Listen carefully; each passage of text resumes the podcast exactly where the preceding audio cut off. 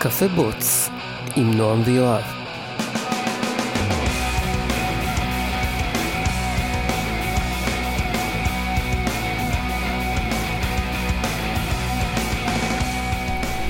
אוקיי. אה, נראה לי, זהו. כן. נתחיל. עוד פרק, ועכשיו יהיה פרק גם הרבה יותר איכותי, כי אנחנו מקליטים במפעל נטוש, שבו רצחו אנשים. כן, במקום זה יהיה פרק אה, בתוספת חתולים. אם תשמעו צרחות זה בגלל שהותקפנו על ידי חתולים רצחניים. חתולים והתעסקויות. כן. כן. גם רצינו להזמין היום אה, אורח, אבל הוא לא יכול לבוא, כי הוא היה צריך ללכת לבת מצווש. כן. כן. שזה משהו מצחיק. ביקשתי ממנו לבוא, והוא כזה, לא, יש לי בת מצווה, אני אומר לו, אוקיי. דבר ראשון, אל תתחיל שם עם הליידיז, כי הן קטינות. תתחיל אולי עם אמהות שלהם. זה יהיה בסדר. זה סביר להניח שזה יהיה... אני אני מניח, אני לא יודע. לא, אם הן כזה, אה. אם הן פנויות, סינגל hot ladies, all the single ladies, hot ladies. אה, בסדר, בסדר. הוא כבר בגיל של. הוא כן, כבר כן. בגיל של מילפיות, אז כן, הוא כבר די, הוא מגיע לזה. כן, כן, שכחתי. קצת יותר מבוגר מאיתנו. כן. אבל אמ. הוא ריח שווה. צריך להזמין אותו פעם הבאה. כן. אז אה, אז היינו השבוע בכנס, אה, טוב, כנס. מיטאפ? מיטאפ. במיטאפ של GameIS, שאירחו ב Autodesk, אז היה כל מיני אה, הרצאות על אה, אנשים שמפתחים משחקים לבד, כל מיני אה, משחקי אינדי שונים שבאו לעשות showcasing לראשית שלהם. Autodesk אירחו את זה באחד החללים שלהם שם, והיה מפוצץ, נכון? וואו, כן, כן, היה הרבה יותר אנשים ממה שהם ציפו. שזה... אני אומר שכאילו כמארגנים צריכים להיות מרוצים מצד אחד, מצד שני כאילו בהחלט הם צריכים בבאים להשתפר בזה. כי הם גם לא סגרו את זה להרשמה. כלומר, הם... נכון. יכלתי להירשם ויכלתי לבוא גם עם... והם לא כזה בדקו את זה, אני מניח שגם הם לא... הם לא חשבו שיבואו כל כך הרבה. אני גם, אני לא תיארתי את זה. דבר ראשון, שני דברים הפתיעו אותי. אחד זה שנשארו דוריטוס בסופגניות, כי חשבתי שזה יחוסל, כמות האנשים שהיו שם, אבל נשארו. כי היה כל כך קשה להגיע לשולחן של הכיבוד. כן. והדבר השני זה שזה לא היה... זה לא היה סוסג' פסט, אתה יודע? נכון, נכון, אבל באופן כללי דווקא אירועים של משחקים אה, בארץ, כמויות של אה, צ'יקס בכנסים. לא, יש אה, מפגש חודשי נראה לי, של קבוצת דיון של משחקי מחשב, ויש שם לא מעט נשים. זאת אומרת, אנחנו לא, לא במצב של כזה 50-50, אבל אין... הגעתי לכמה מפגשים, ובדרך כלל זה לא כאילו אה, 20 גברים ובחורה יחידה בחדר, שכזה... ככה דמיינתי את זה. דמיינתי את זה כאילו כן. 20 גברים, בחורה בחדר, וגבר אחד שמחטט באף ושואל אותה אם יש לך חבר. כאילו. אני לא יודע מאיפה הגיע המחטט באף. זה פשוט כאילו... זה כדי להוסיף, כן. זה לא, הושתל כי- שמה. כי אם כבר חוסר טקט, אז עד הסוף. עד הסוף, כן. אה, אבל זה, כאילו, זה, זה שיפור, זה בהחלט שיפור מבין תדמית של הדברים לאיך שדברים נראים באמת. זה בטח גם העניין הזה שזה. פתוח, ושזה לא היה בתשלום. אני חושב שכשזה משהו... טוב, אני לא יודע, אין לי מושג, אבל בכמה כנסים שהייתי בארץ שהם היו בתשלום, וזה כנסים מקצועיים, נגיד, אה, אתה עושה כנס טכנולוגי פול און כזה של יום עם טראקים וכל מיני דברים כאלו, אבל שכרטיס עולה כמה מאות שקלים. אז שם אני לא... ראיתי אחוז הרבה יותר קטן, מעט מאוד. כן, אה, יש אה, כנס עוד מעט שנקרא אה, Code Motion, וזה הרבה דברים שקשורים כאילו לתוכנה וכאלה. אז נגיד ב-Code Motion יש איזה מעל עשרה מרצים שונים, כולם גברים, שזה מאוד מאוד חבל. ואני חושב שגם הייתי בו שנה שעברה, וגם כן, כאילו רוב המשתתפים היו גברים, ורוב הנשים שכן הגיעו, אז היו מהתחום של כוח אדם וכאלה, שזה כזה, אוקיי, אני בטוח שיש המון נשים מפתחות. דווקא אה, פגשתי אחת שאני מכיר אה, מהתואר שלי. Hmm, שפגשתי אותה עכשיו עוד פעם שוב. רגע, ב-Game.is או בכנס אחר? לא, לא, בכנס אחר שנקרא Code Motion. אה, אבל נגיד בצוות שלי, בצוות פיתוח אצלנו, אה, יש, עזוב בצוות, בכל הקומה שאני יושב בה, 20 ומשהו איש, אה, שלוש נשים, אחת היא מנהלת המשרד, אה, אחת היא product ואחת QA, וזהו. כאילו זה, משהו כאן לא בסדר. כן, אבל זה, אני חושב שזה משתנה קצת. אצלנו בחברה, חצי מהצוות של הפיתוח הוא נשים, אז אני חושב שזה, ש... אה, לא, אפילו שלוש, שלוש בחורות ושלושה גברים, אוקיי. שזה כן. כאילו ה core של הפיתוח, זה, שזה אחלה. ובצוות השני יש אולי אחת על חמישה גברים, משהו כזה. ואז באמת, רוב שאר הבנות זה או ב product או ב solution, או במכירות. כן. אני מניח שזה די משקף. זה כאילו שאני אני מקווה שזה יצא ככה ושזה לא היה בכוונה, אתה יודע, שזה לא היה כזה אה, אפליה מתקנת, אלא שבאמת היית- היה כאילו מבחר טוב ו... אני זוכר שפעם באגודת סטודנטים אז אה, ארגנו משלחת של סטודנטים ל CERN, הצלחנו להשיג מימון והצלחנו להשיג תמיכה של האוניברסיטה, החלק היותר קשה זה להשיג כמובן תמיכה של האוניברסיטה. From my dead fingers. כן, זה כאילו, זה, זה מגוחך כמה שזה האינטרס של האוניברסיטה, ועם זאת לגרום להם לתמוך בזה אקטיבית, זה כל כך קשה. Uh, בכל מקרה, uh, פרסמנו כזה קול קורא, וביקשנו מסטודנטים וסטודנטיות להגיש מועמדות, שאמרנו שיש כל מיני פרמטרים שעל פיהם אנחנו נחליט מי יכול לצאת. Uh, כולל מעורבות חברתית, הגדרנו איזשהו סף כאילו אקדמי, לא כתבנו בפוסטר מהו, אבל אמרנו שכאילו כן, יהיה איזה סף אקדמי. ונעדיף אה, סטודנטים שלומדים בחוגים ופקולטות שקשורים לפיזיקה וכאלה. ובשנה ש... הראשונה שארגנו את זה, הגיעו, יצאו נראה לי שתי נשים במשלחת, שהם גם היו שתי הנשים היחידות שהגישו מועמדות. רגע, מתוך כמה? מתוך מאה ומשהו מועמדים. וואו, אוקיי. עכשיו הם גם כאילו די אייסטית, כאילו הם, הם עמדו בכל הפרמטרים שלנו, והיו די הרבה אנשים שדיברתי איתם, סטודנטיות ממש מבריקות, ו- ומוצלחות ופעילות וכאלה, ואמרתי להם אישית, כאילו, תגישו מועמדות, כאילו מה, אין, אין לכם מה להפסיד, אמ, והרבה יותר אה, סטודנטיות מאשר סטודנטים אה, ויתרו מראש. אמרו למה? אמ, לא, זה היה מעין כזה, אה, אבל אין לי סיכוי, ובטח זה בסוף יהיה רק אה, דברים פרמטריים, ואני אולי אצטרך להפסיד בחינות בגלל זה וכאלה. ואני קצת, אני, אני תוהה כאילו מה, מה גורם למצב הזה, שכאילו נשים מוותרות יותר בקלות על הזדמנויות כאלה. אני לא יודע אם הייתי מכליל את זה, אבל זה ש... יכול להיות שזה רק המקרה הזה. סביבה פחות מעודדת אולי. כי זה יכול כזה לגמרי man getting them down. זה כזה... נכון, אבל גם אז אני תוהה מה, מה בסביבה, לא מה בסביבה גורם לזה, אלא מה יכול אה, לפעול נגד זה. אני חושב שבלי בלי קשר למין או מגדר, זה גם חלק ממה שמגיע בבית. האם בבית עודדו ודחפו אותך? כאילו, האם, האם הם היו laid back, או שאולי אולי ההורים שלך התייחסו לך כמו אפס, מהמם. ואז יכול לגרור שתי תגובות. יש בן אדם שיישבר בגלל זה? כאילו, שני הקיצונים הם, הם רעים, כן? יש לך את ההורים שמתייחסים לילדים כמו אפס, ויש לך את ההורים שהם ממש דוחפים את הילד חזק. אוקיי. ושניהם יכולים לגרור שתי תגובות דומות. זה יכול להיות שההוא שגידלו אותו כמו אפס באמת יגדל עם ביטחון עצמי נמוך, אבל יכול להיות שזה גם יהיה ילד שזה דווקא יעודד אותו, ויכול להיות שהם דחפו אותו חזק מדי. יש אנשים שאני מכיר שההורים שלהם דחפו אותם חזק מדי והם ויתרו בגלל זה. כי כאילו, שברתם אותי כזה, you're breaking my balance here, ואני דווקא לא עושה, Mm.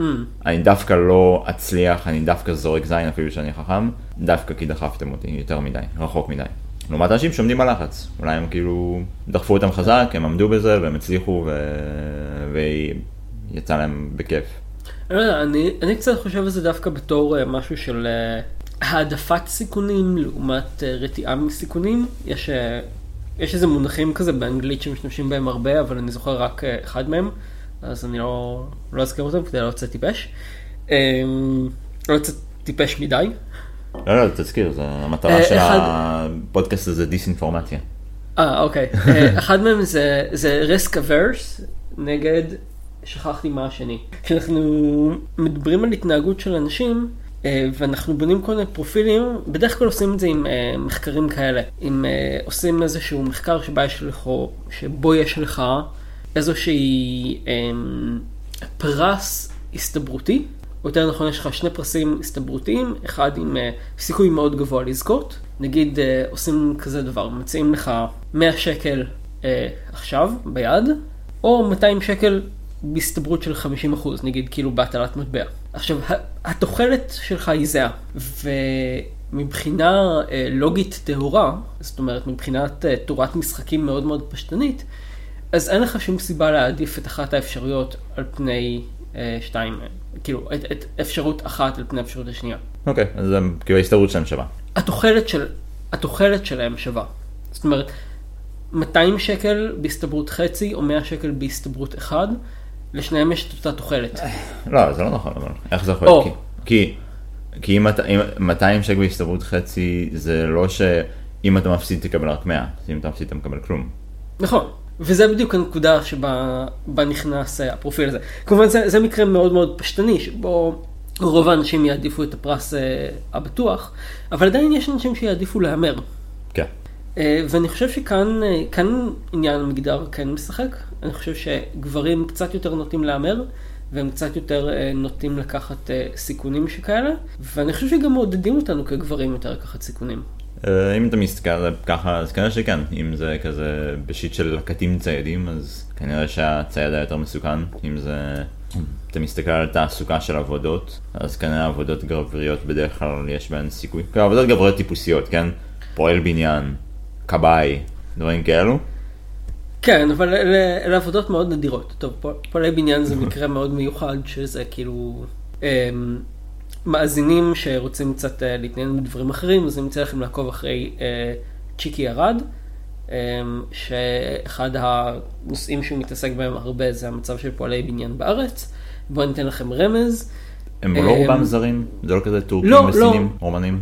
לא, לא, אמ, רוב פועלי הבניין בארץ הם אה, הרוב ערבים או פלסטינים, כאילו ערבים תושבי ישראל או, או פלסטינים, והמצב שלהם מבחינת כאילו ביטחון, ביטחון אישי באתרי עבודה הוא נוראי. זאת אומרת, אנחנו, אנחנו מדברים על, אנחנו מדברים על כאילו ממוצע של אה, פועל בניין אחד נהרג כל יום. וואו. ואין להם כאילו פיצויים מוסדרים, כאילו, דב- דברים מגוחכים. יש להם תווית מאוד זולה. כן, דברים מגוחכים, מקרי רשלנות, כאילו שלא נתבעים, או אם נתבעים אז המשפחה מקבלת פיצויים מעליבים, כאילו, אה, איך אתה יכול לפצות? כאילו, איך אתה... זה לא מש... כן, אבל גם מהבחינה של כאילו, האמת, כאילו, בגלל אתה אתה רוצה איזשהו... העיקרי במשפחה. אתה רוצה גם איזשהו, כאילו, לקיים אותם איכשהו עכשיו שאין כן. מפרנס עיקרי, אבל... כן. אמ, סך הכל המצב די קשה, אבל זה לא קשור ככה, ל- ל- פחות קשור לנושא שלנו.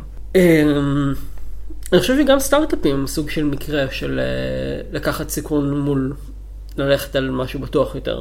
כן, כי, כי זה יכול ליפול, זה יכול להיכשל. השאלה אם אתה נכנס לסטארט-אפ שאפילו לא יודע שהוא יכול לשלם לך, או שהוא יודע שיכול לשלם לך עד גבול מסוים, ואז יכול להיות שהדלתות ייסגרו ויכול להיות שלא. כן, אבל באופן כללי המשכורות בסטארט-אפים יותר נמוכות. אמ, כן, עד שלב מסוים, אז עכשיו בחיפוש עבודה, אני נתקל בהרבה סטארט-אפים שאפילו לפני השקעה, אפילו לפני סיריס A, הם אומרים, אוקיי, אני יכול לתת לך כזה עשרת אלפים בחודש. שעשרת אלפים זה מעל החציון, אה, נכון? זה מעל החציון. כן, זה מעל החציון.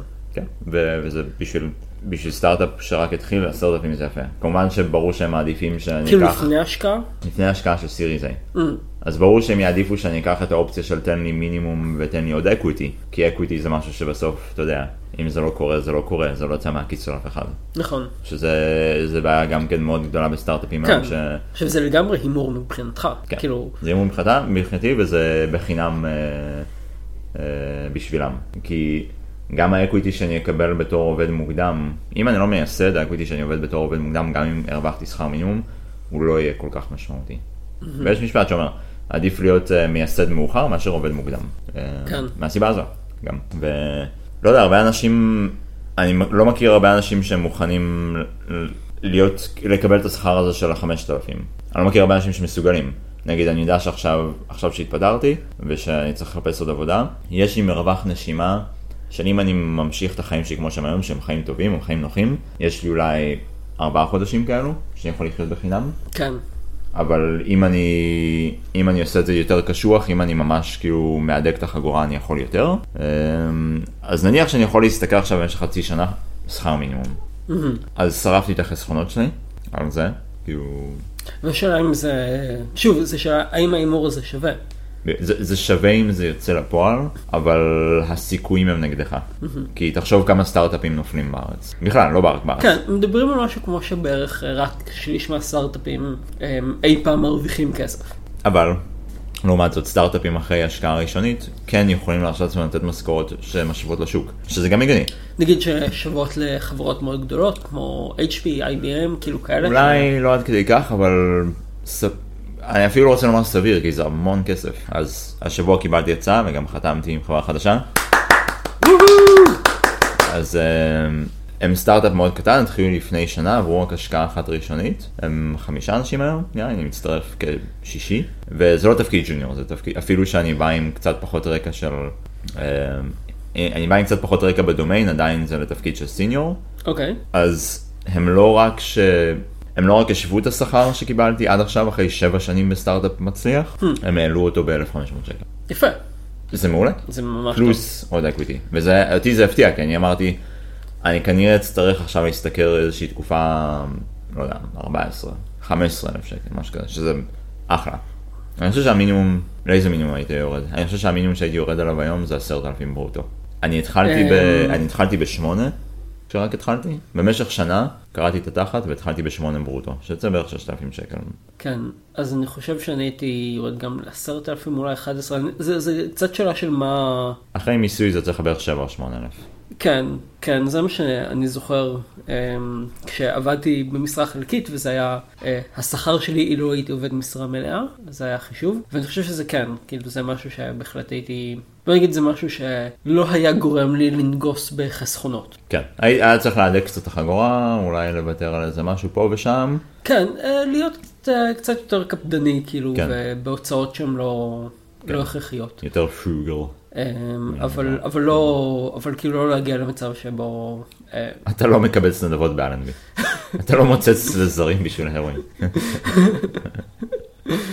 כן, אמ, אני לא, זה אה, זה כמו כזה סטודנטיות ביום, אבל אחרי זה צריכות לחשפן בלילה, בשביל כדי לשלם את הלימודים.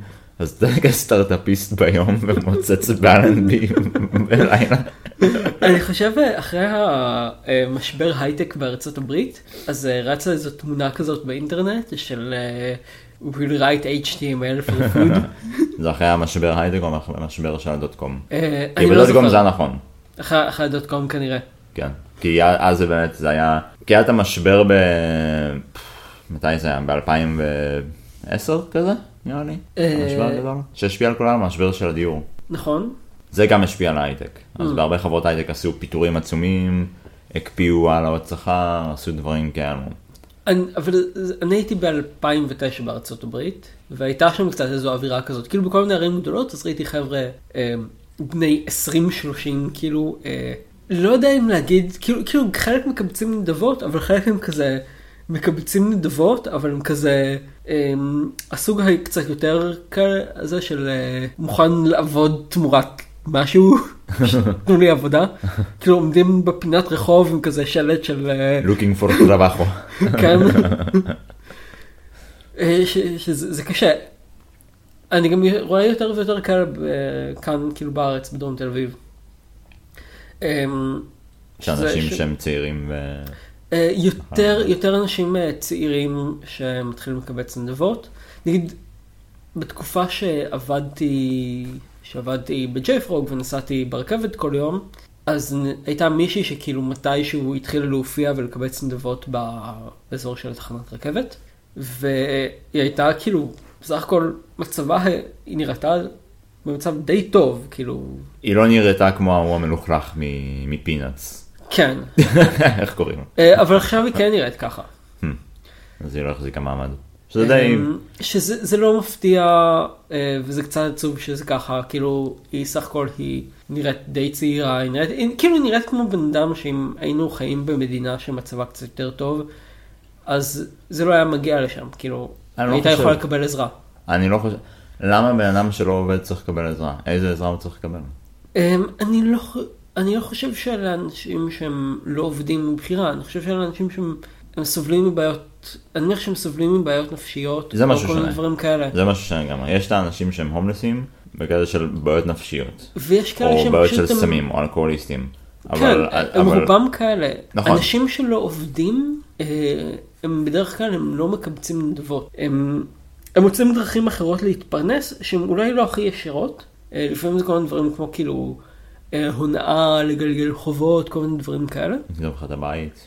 אה, אבל, אבל זה לא סוג האנשים שאתה מוצא כאילו מסתובבים ברחוב ומקבצים נדבות. אני, כן, נכון, זה הרוב, אבל זה המיעוט ש... שהוא עושה את זה בשביל, בתור עסק. כי לי זכור שירדתי פעם ברחוב בירושלים, והומלס כזה, וטלפון שלו צלצל, היה לו טלפון סלולרי, ואז הוא עונה וצעק, אמרתי, יכלו להתקשר אליי באמצע העבודה. כן, אז גם בירושלים כזה ראיתי אה, כמה הומלסים מקצועיים כאלה, כן, שהם- זה המיעוט. שזה היה כזה, אוקיי, אה, לבן אדם בוודאות יש אה, בית. אבל אני לא, מדבר, לו- אני לא מדבר עליהם, אני מדבר על המקרים של בן אדם ש... שלא עובד מבחירה. או שלא עובד כי הוא לא יכול להשיג את העבודה שהוא באמת רוצה. Mm, כי בסדר, מחלות נפשיות, בעיות של סמים, בעיות של אלכוהול, כן. בסדר, אתה, אתה תיגרר אוקיי, לרחוב אז כי, כי קצת אתה מחזיר תיפלט אותנו מהמערכת. לתחום שלנו. אני הייתי, אם עכשיו לא הייתי מצליח למצוא בכלל עבודה בהייטק, לא הייתי יושב בבית. הייתי הולך לעבוד במקום אחר. כי אני לגמרי חושב ש... If you can't find a job, you're not looking hard enough. אני חושב שאם... לא אני- כולל בעיות נפשיות. כן. אני חושב שאם אני לא הייתי מוצא עכשיו עבודה בהייטק, אז הייתי חי מהחסכונות שלי כמה זמן שאני יכול, ומייצר לעצמי עבודה. זאת אומרת, אומר, אוקיי, סבבה, אז אני אמשיך לחפש, ובמקביל אני אתעסק עם כל מיני פרויקטים שאמרתי שאני אעשה יום אחד כשיהיה לי זמן, בתקווה שהם כן יכניסו כסף, מתישהו. כן. אבל אה, לא ספק, כאילו אם הייתי מגיע למצב אה, של אוקיי, החסכונות הולכים להיגמר ועדיין אין לי עבודה, אז אה, כן, יש עוד כל מיני דברים שאני אני יכול לעשות, אני יכול, כאילו, אתה יכול להיות עובד בניין.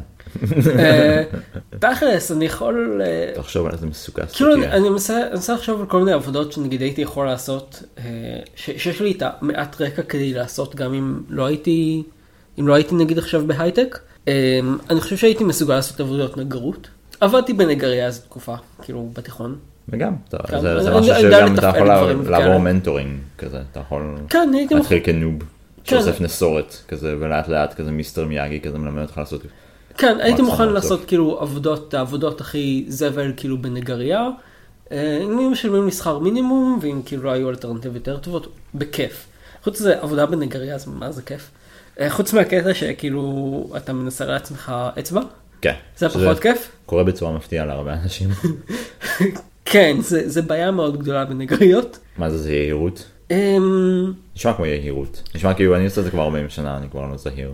כן, אני לא בטוח איך זה קורה, התאונות האלה, הן פשוט קורות יחסית הרבה. יש הרבה, יש הרבה תאונות קטנות שהן לא קורות מהירות, הן נגיד שנחתכים מסכינים ו- ומכאלה דברים, שאתה בא לתפוס איזה משהו ויש איזה משהו ליד ולא שמת לב, כל מיני דברים כמו אה, שסביבת העבודה שלך לא הייתה נקייה מספיק. קוראים לזה תאונת עבודה, אבל אני, אני פשוט לא מצליח לדמיין את עצמי לא מתנהג בזהירות כשאני עובד במחסן מוקף במסורים ענקיים שיכולים להרוג אותי. אמ, יש אה, כל מיני גם דברים אחרים, כמו נגיד אה, לפעמים אנשים נחתכים ממש מהכלי העבודה שהם עובדים איתם כרגע.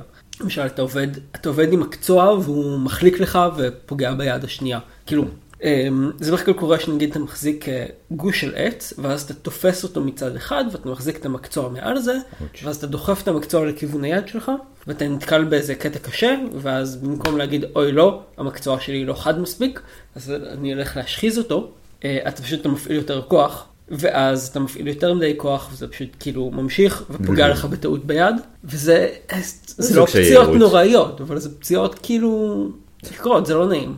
כן, אבל זה עדיין, גם הסיטואציה שתיארת זה, זה בן אדם שלא היה מקצועי מספיק. אמ, כמו שאתה אומר, הוא היה נכון. צריך ללכת ולהגיד, לא חד.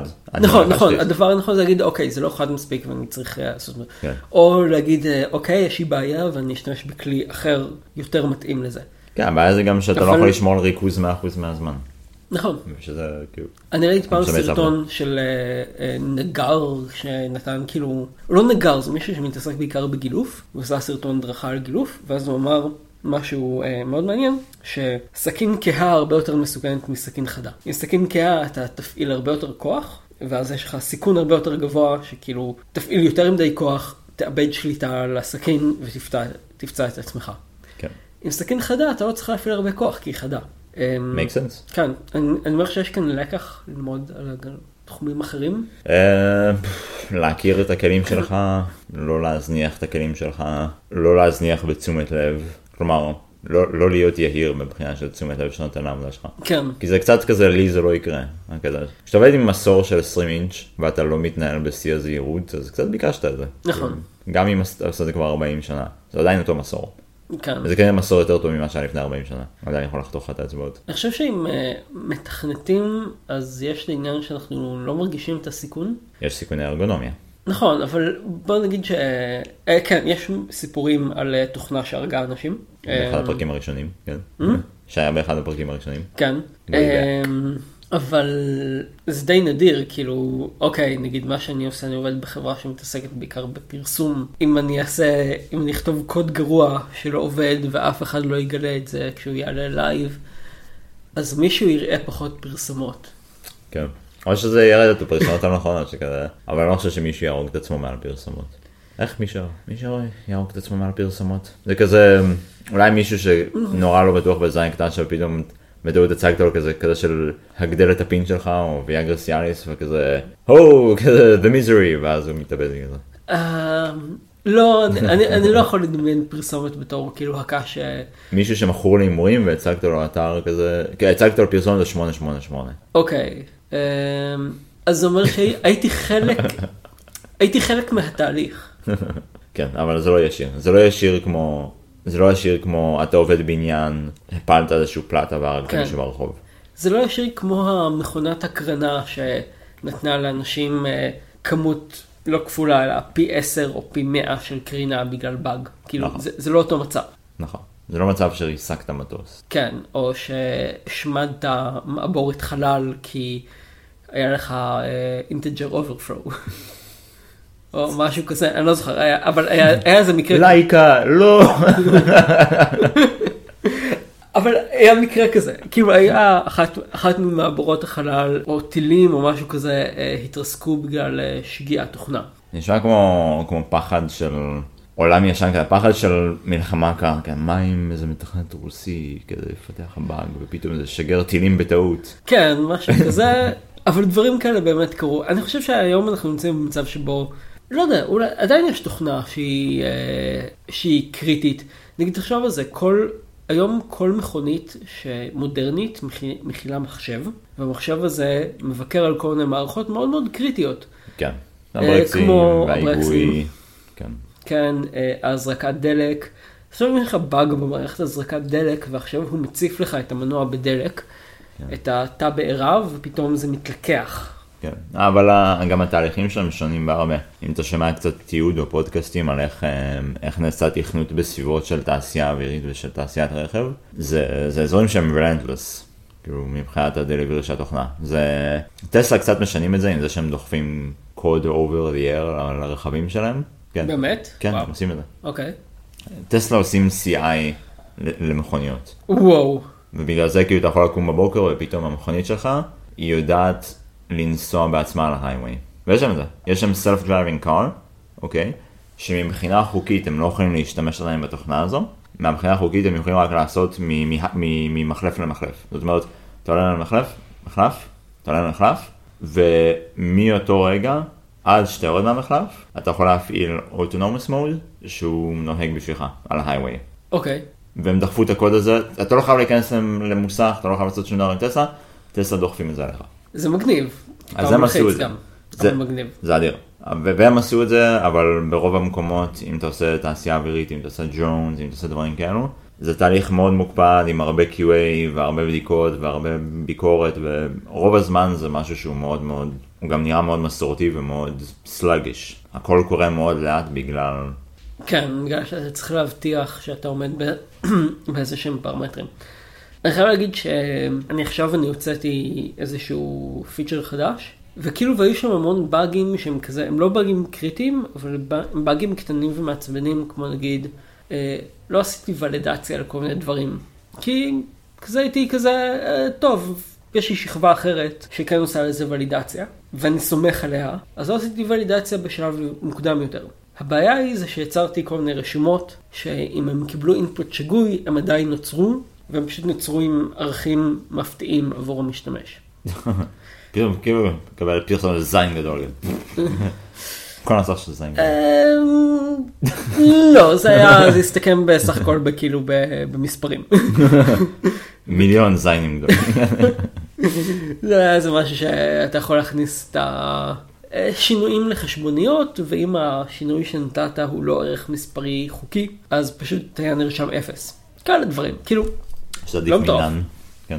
לא, לא. זהו, אז היה איזה המון איטרציות כאלה של QA שבהתחלה עשיתי, אה אוקיי, אז הערך הזה לא חוקי, אז נעשה משהו שבודק את זה, ו... ובסוף פשוט כתבתי regular expression שבודק מספרים מהצורות החוקיות. הנה לכם, בעיה שנפתרה באמצעות regular expressions. שאנשים הכל לא. יגידו שאי אפשר לפתור בעיות עם regular expressions. רגולר אקספרשן זה הדבר, אני מאוד אוהב את זה. אני- כן.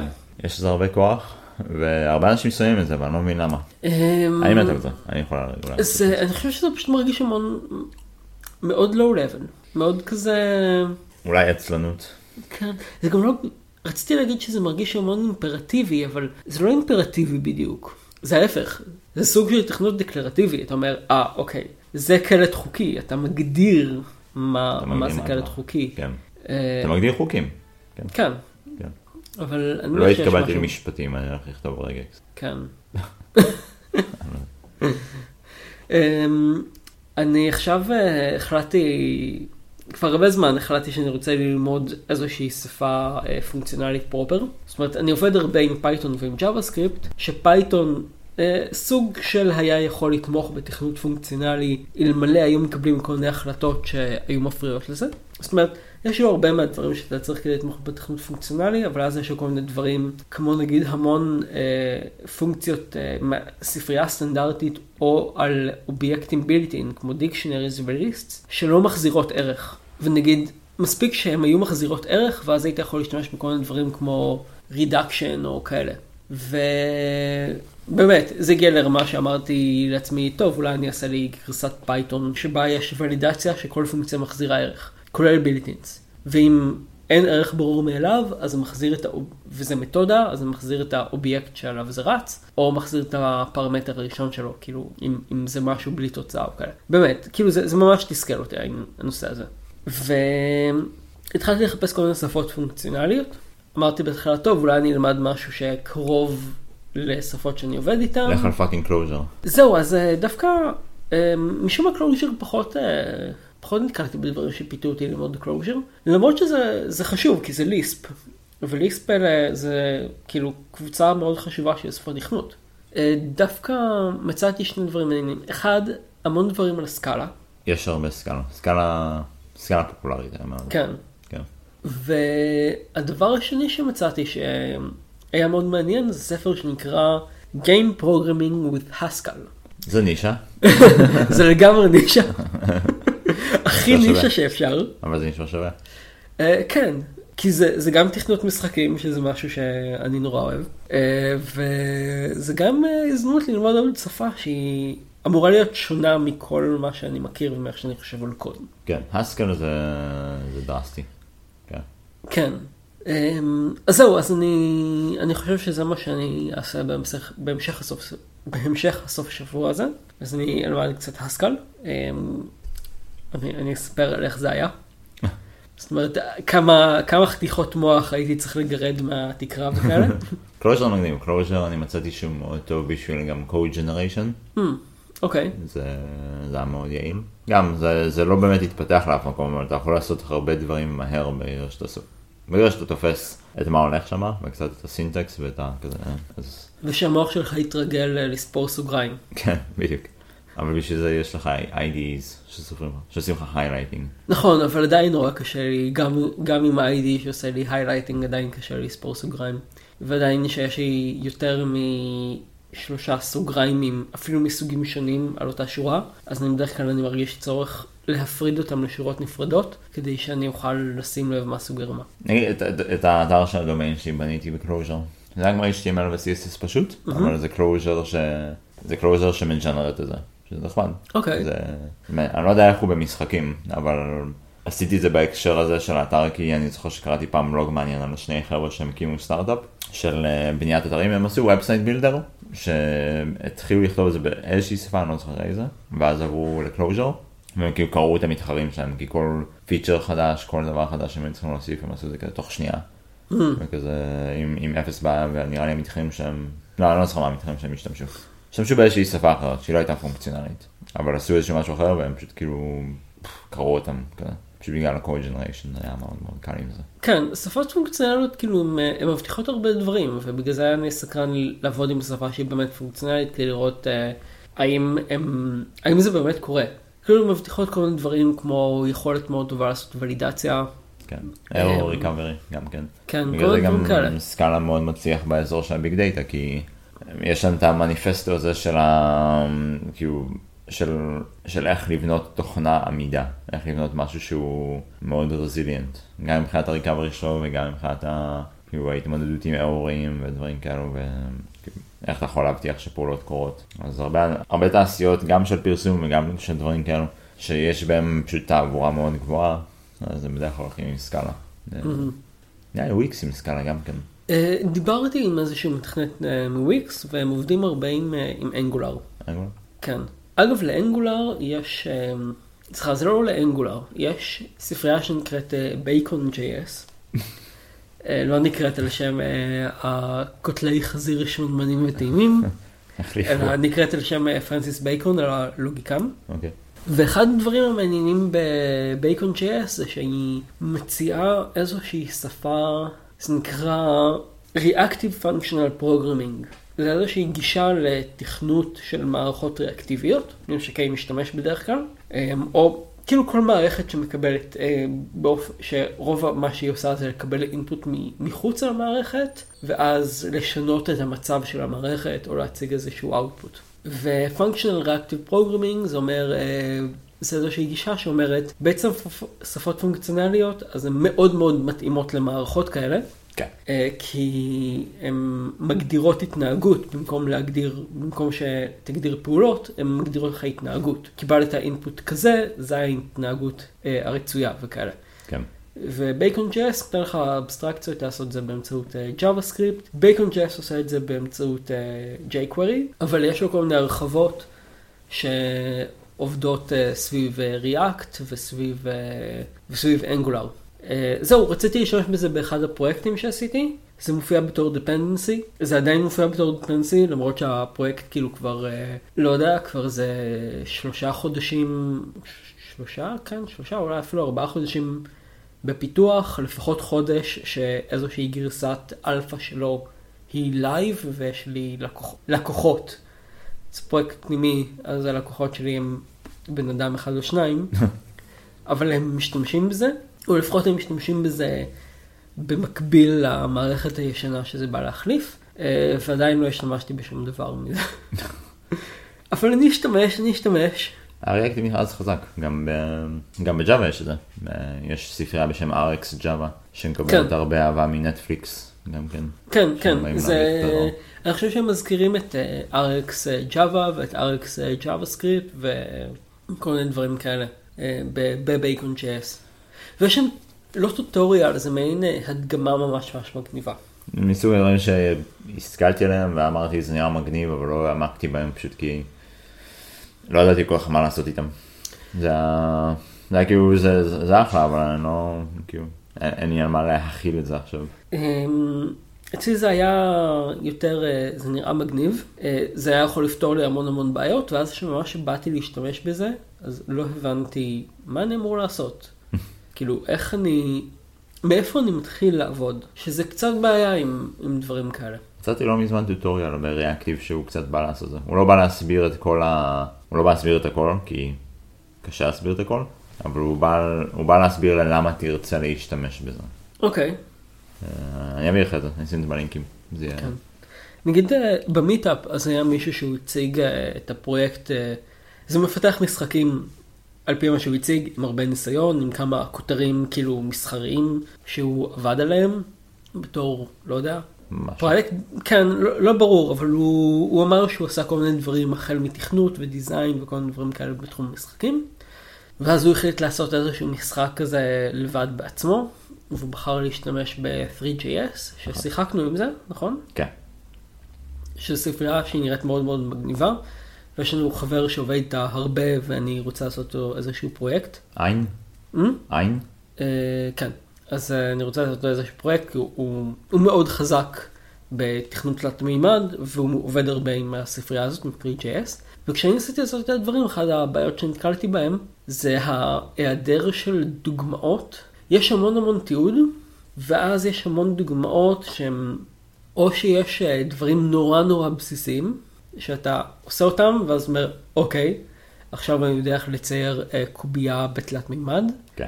עכשיו אני יודע איך לסובב אותה, אה, ומה הלאה, אז יש המון דוגמאות כאלה, ואז יש המון דוגמאות לפרויקטים גדולים ומורכבים ועם המון המון פרטים, אה, בדרך כלל או משחקים או דברים כאילו אינטראקטיביים אחרים, של לנסות להבין מהם מה עושים, אז זה המון המון השקעה. כן, דווקא זה היה דווקא, זה אידיאלי, אז לקחת משחק ו...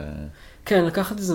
אני התחלתי לתכנת ככה, אמ, ככה למדתי לתכנת, לקחתי משחק קיים עם מלא מלא קוד, ואמרתי, טוב, אני רוצה להבין מה הולך שם, ואני אמ, אני רוצה להוסיף לו את הפיצ'ר הזה והזה, ואז ביליתי כאילו חודשים, זה לא באמת היה חודשים, זה היה כזה, במשך חודשים ביליתי כמה שעות בשבוע אמ, על ללמוד חלקים מהקוד ולנסות להבין מה קורה, ו... במקביל ממש למדתי לתכנת, ו- ואז בסוף אמרתי, אוקיי, אני בערך מבין מה הולך, אני יכול לכתוב את הפיצ'ר שאני רוצה. כתבתי אותו, ואחרי הרבה עבודה גם הצלחתי כאילו להכניס אותו, והוא נכנס כאילו כחלק מהמיין טראנק וכאלה. ואז אנשים תיקנו לי באגים, ובינתיים שכחתי עם זה לגמרי, אבל מדי פעם אני מקבל אימיילים על, אה, לא יודע, מדי פעם אני רואה כל מיני אימיילים על זה שאנשים כתבו אה, שיפורים או מצאו עוד באגים בפיצ'ר שאני הכנסתי. כן, מה אתם רוצים ממני? לפני 20 שנה. כן. לא, ש... אבל זה מגניב, זה כאילו, כן. זה חלק מהחלק הכיפי של לעבוד על פרויקט פתוח, שאתה עושה משהו ותשכח ממנו ופתאום מישהו כזה, אה כן, אה, ניסיתי את זה והיה איזשהו באג, אה, אז תיקנתי את זה והוספתי את הדבר הזה, ואז כזה, וואו, מישהו מגניב, בכלל אני משתמש עשיתי את זה. הזה. כן. אה, שכחתי מה התחלתי. נכון, אבל היום, היום אני מרגיש שקשה לי לפנות את הזמן ואת הקשב לקחת פרויקט קיים וגדול ומורכב, ולהבין מה הוא עושה אה, בזמן הפנוי שלי. השוואת, אין משהו אחר חוץ. נכון? זה, זה ממש בעייתי. זה זה, זה, זה רק זה. זה, זה לוותר על דברים אחרים לעומת. גם אני, אני גם במצב הזה עכשיו שאני ממצב ביניים, וזה, יש עכשיו עבודה חדשה, ואני כנראה אצטרך להשקיע הרבה הרבה יותר, כי אני נכנס למקום חדש, שגם מצפים ממנו להוביל בו, וגם הוא חדש הרבה. כן. ו... וזה בחירה בסוף שאתה צריך לעשות, כי אין לך אין סוף זמן. אתה צריך להחליט האם אתה משחק משחקים, האם אתה רואה טלוויזיה, האם אתה יוצא לבר עם חברים, או אם אתה יושב לתכנת. No, ain't no way around that. ההחלטות הקשות של החיים. כן, ההחלטות הקשות של... אה, של- לצאת לבר ולתכנת. לצאת לבר אחד.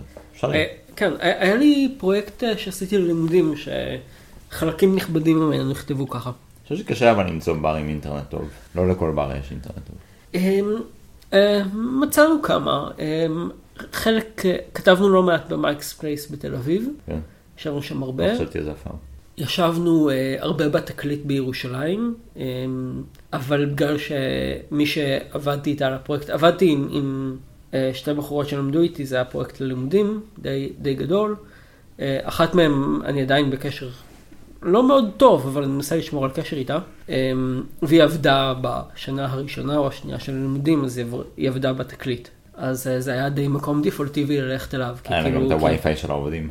אה, זה לא הווי-פיי של העובדים, אבל זה כן היה כזה, מכירים אותה ואז נותנים לנו כאילו כל מיני דברים בחינם, ואף אחד לא מציק לנו אם אנחנו יושבים כאילו שש שעות ושותים מים. אה, בירה, בירה אחת וכאלה.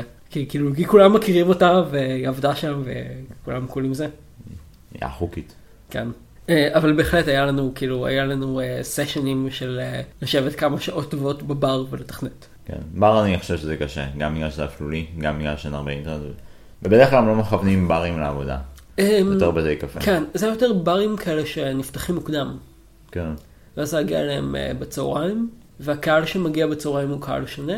כלל אפשר גם קהל שמגיע זה. כזה בשביל העסקית של הצהריים. אם אתה כזה כן. הולך ל Mike's Place ברמת החייל, אז זה נראה הרבה יותר שונה מ- מבערב. כזה בצהריים.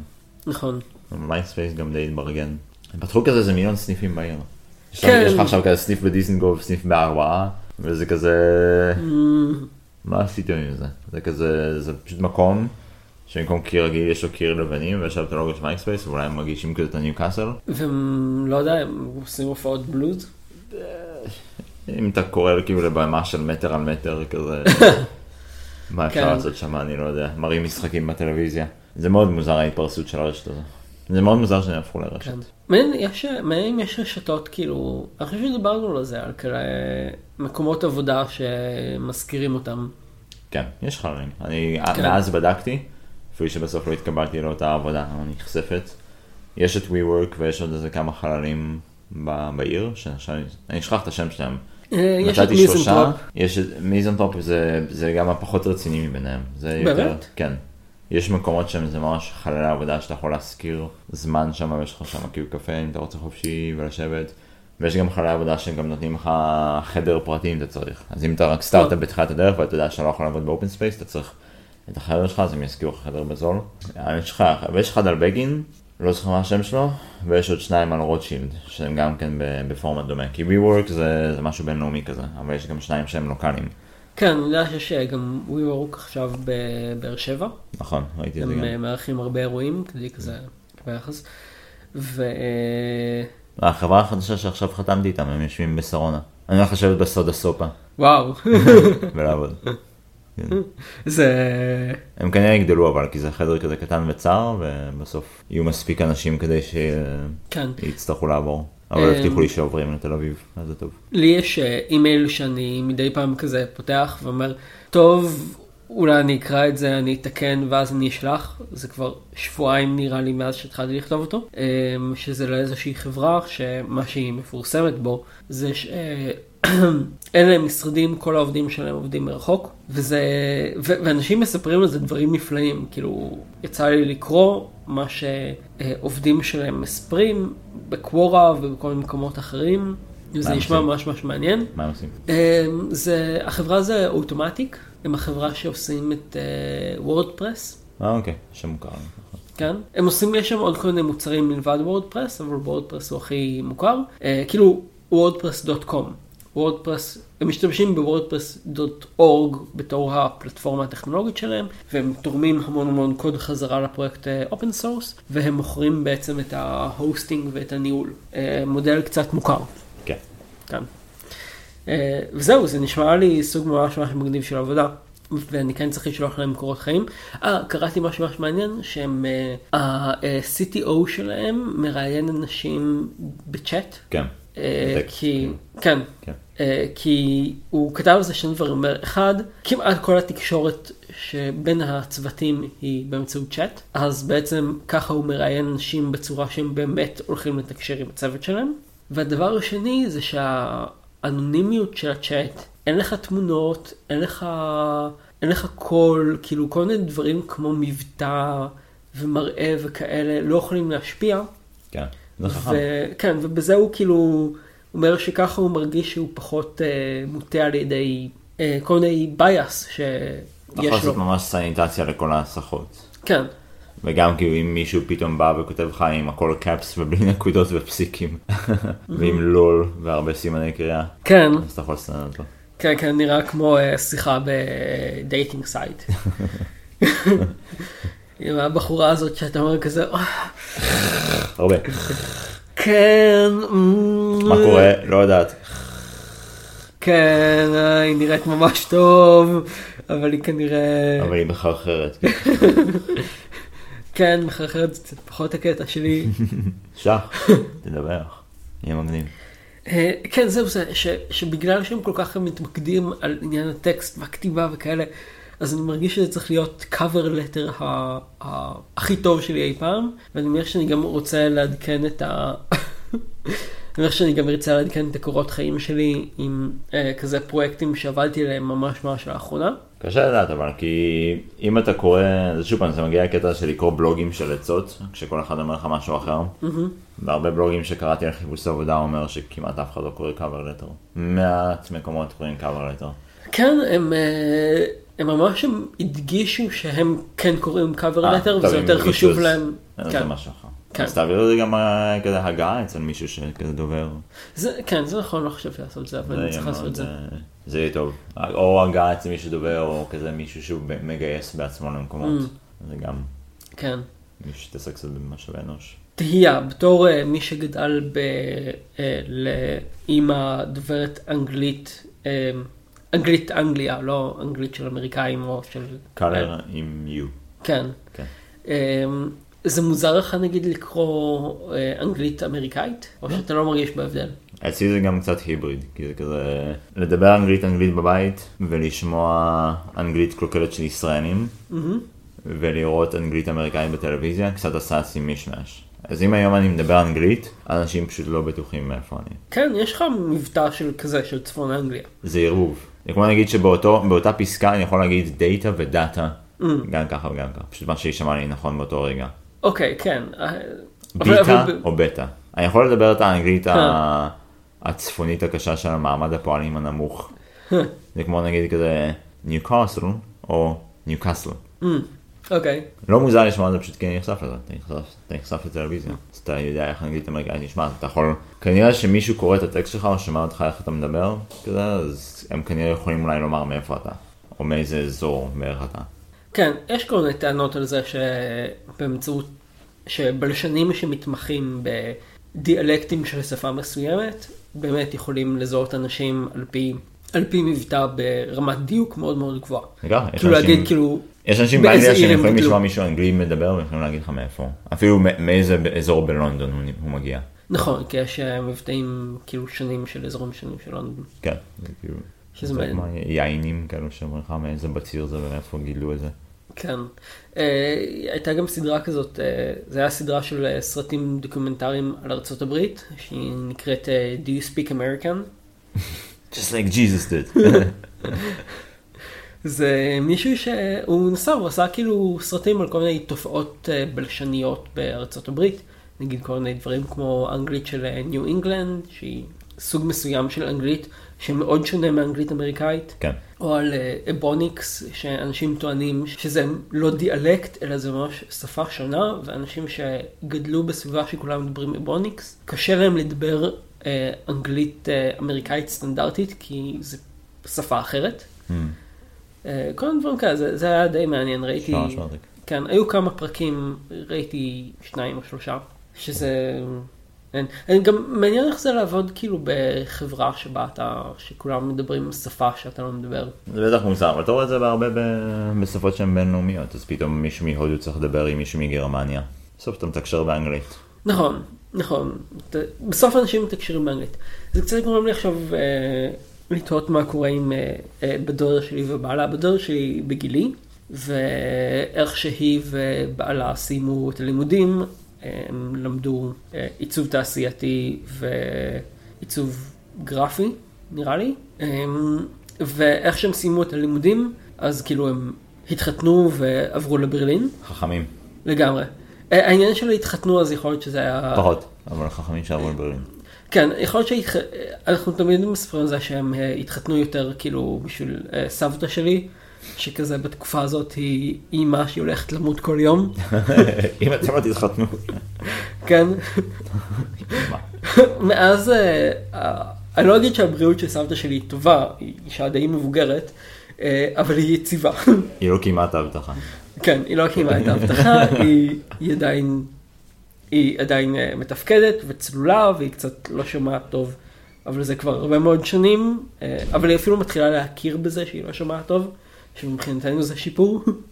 זה אומר שאפשר לדבר איתה, כי היא כאילו מגבירה בטלפון וכל מיני דברים כאלה, ולא צריך לצעוק לה כל הזמן. בכל מקרה, הם עברו לברלין כשהם לא ידעו גרמנית בכלל. עדיין אפשר להסתדר שם. וכן, והם עדיין מסתדרים, ועכשיו לשניהם יש שם אה, עבודה, והגרמנית שלהם לא משהו, אה, אבל הם מסתדרים עם זה, כן. אמן. כן.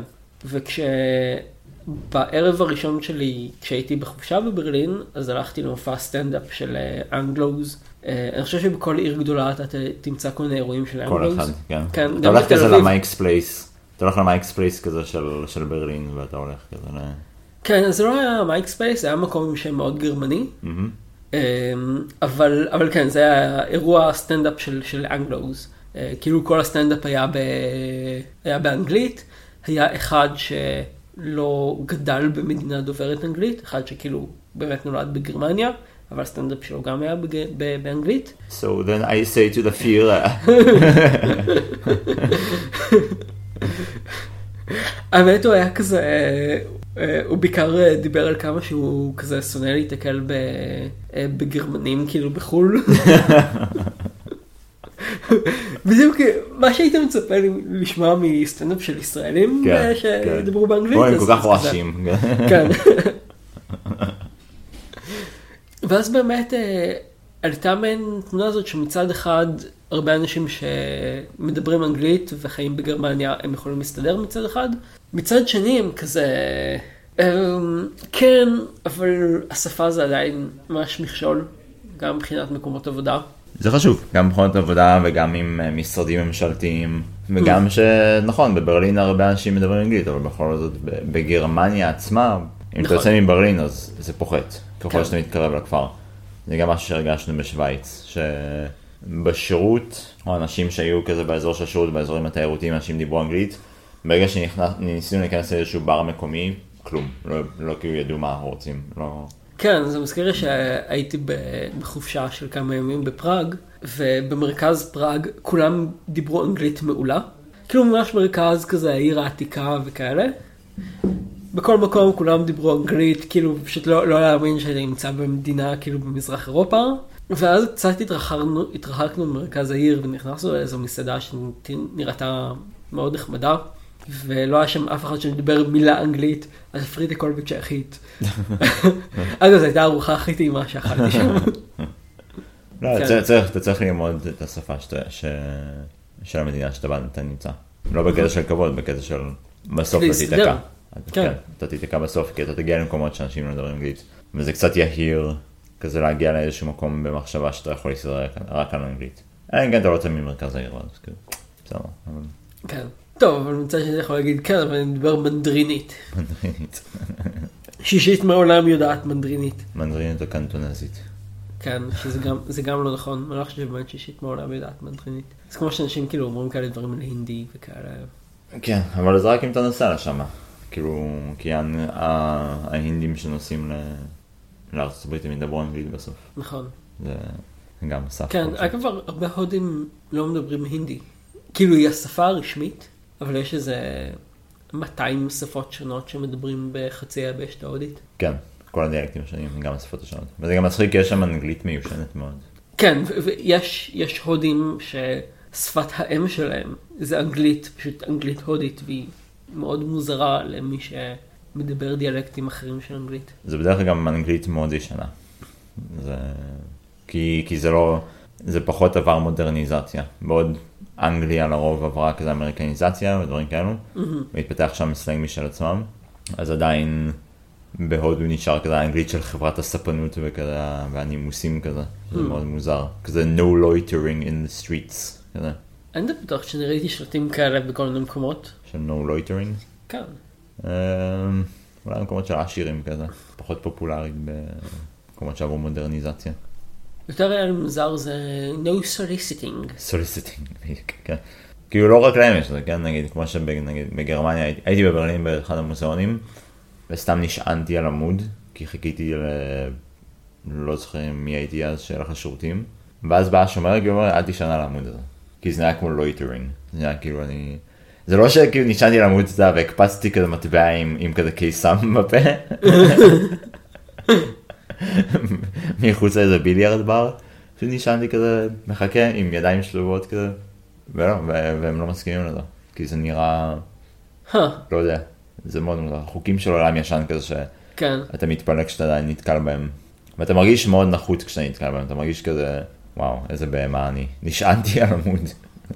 כן, אז זה, קצת מה שכאילו קוסם לי בללכת ולמצוא עבודה שתאפשר לי לעבוד מכל מקום בעולם, או לפחות מהרבה מקומות בעולם, אה, ואז אה, לנסוע ולעבוד מכל מיני מדינות מאוד מאוד שונות, נגיד, לעבוד מיפן, כאילו זה, זה לגמרי החלום שלי להיות. תקופה ארוכה ביפן, אה, כי זה פשוט, זה לא רק, זה, זה כל התרבות, תחשבו על תרבות שהייתה בין ה... לא יודע, המאה ה-16 עד uh, סוף המאה ה-19, הם בכוונה, הם בודדו את עצמם משאר העולם. כן. כאילו, uh, השאריות של זה עדיין מרגישים את זה בכמה שהתרבות הזאת שונה מכאילו, אפילו מתרבויות ששכנות לה.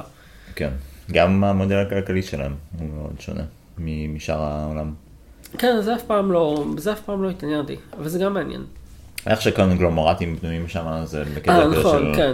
שלכל החברה יש כזה, יש לך קונגלומט ענק ויש להם כזה חברת מכוניות וחברת תעופה וכזה רשת של סופרמרקטים, יש לך כזה אחד מכל אחד, וכדי להתחרות בחברה אחרת אתה צריך גם כן כזה אחד מכל אחד, ושקבוצות ספורט הן גם כן ממונות שם על ידי חברות בצורה ישירה. אין לך נגיד קבוצות ספורט מסביב לערים או קהילות. קבוצות זה לא בייסבול ידעתי. ודברים כאלו הם בדרך כלל משויכות לחברות מסחריות. אה, ואז כאילו צ'ופר זה לקבל כרטיס למשחק של החברה כזה או משהו כזה, כל מיני דברים. אני, אני זוכר שבעיקר קראתי על, אה, שיש שם איזשהו מודל עסקי שהוא אה, פחות שם דגש על מונוליטיות של הייצור, אלא יותר, אה, כאילו מונוליטיות של ייצור זה נגיד, מי שכתב לזה, זה היה המייסד של אה, סוני, הוא כתב לזה באוטוביוגרפיה שלו, והוא אומר שממש בתחילת הדרך של סוני אז שלחו אותו לעשות כזה מסע בארצות הברית ולראות איך כל מיני חברות אה, אמריקאיות גדולות. והוא סיפר בעיקר על החוויות שלו מלראות איך פורד מתנהלים. אנחנו מדברים על כזה שנות ה-60, שנות ה-50 או ה-60, משהו כזה. ו... והוא אמר שאחד הדברים אה, שהיו לו מאוד מוזרים אה, בלראות את פורד זה שפורד ייצרו את כל החלקים שהם השתמשו בהם, אה, כמעט מהחלקים הכי בסיסיים. פשוט היה להם, אה, ובזה הוא התכוון למודל המונוליטי, כאילו היה להם אה, חברת פורד מייצרת את כל החלקים שנכנסים למכוניות פורד, הם כמעט מחומרי הגלם. והוא כתב שלעומת זאת אה, חברות יפניות, אז מאוד חברות יפניות הן עושות אה, דליגציה של התהליך ייצור בין כל מיני חברות שונות. כן. שאגב, זה הגיוני. מעט מאוד אנשים יודעים את זה, כי זה לא מה שסוני ידועים בזה, אבל בעצם ה... מה שהכניס את סוני לשוק, ומה שעדיין אחת המחלקות היותר רווחיות בסוני, זה מחלקה שמייצרת אה, צ'יפים. הם מייצרים אה, כל מיני רכיבים אלקטרוניים עבור יצרנים אחרים של אלקטרוניקה. כן. ומעט מאוד אנשים מודעים לזה. זה נשמע הגיוני. זה... זה גם משהו שהייתי חושב על היום, אם הייתי מקים חברה לא הייתי מייצר את הכל מאפס. ואם היית כותב תוכנה, אז לא היית כותב את הכל מאפס. כן, זה לא. זה... וזה. ברור לנו בתוכנה. כן. שאתה לא, לא ממציא את הגלגל מחדש. כן. יש מישהו שכנראה יכול לעשות את זה יותר טוב ממך. כי זה יש, הביזנס שלו. יש מישהו שעשה את זה יותר טוב ממך, ואז אתה צריך לשקול האם כאילו שווה להשקיע את הזמן בזה, ואת כן. הכסף. כן. האם, האם יש מישהו שמציע בשוק משהו שיכול להועיל לך יותר, או שעדיף לך לייצר בעצמך? טוב, אה, כן, נראה לי שאנחנו נסיים להיום. קול. מגניב. מאוד- אפילו החתול נרדם. אפילו החתול השתעמם. מקווה שדובי לא ירדם. כן. יאללה, תודה. אה, ביי.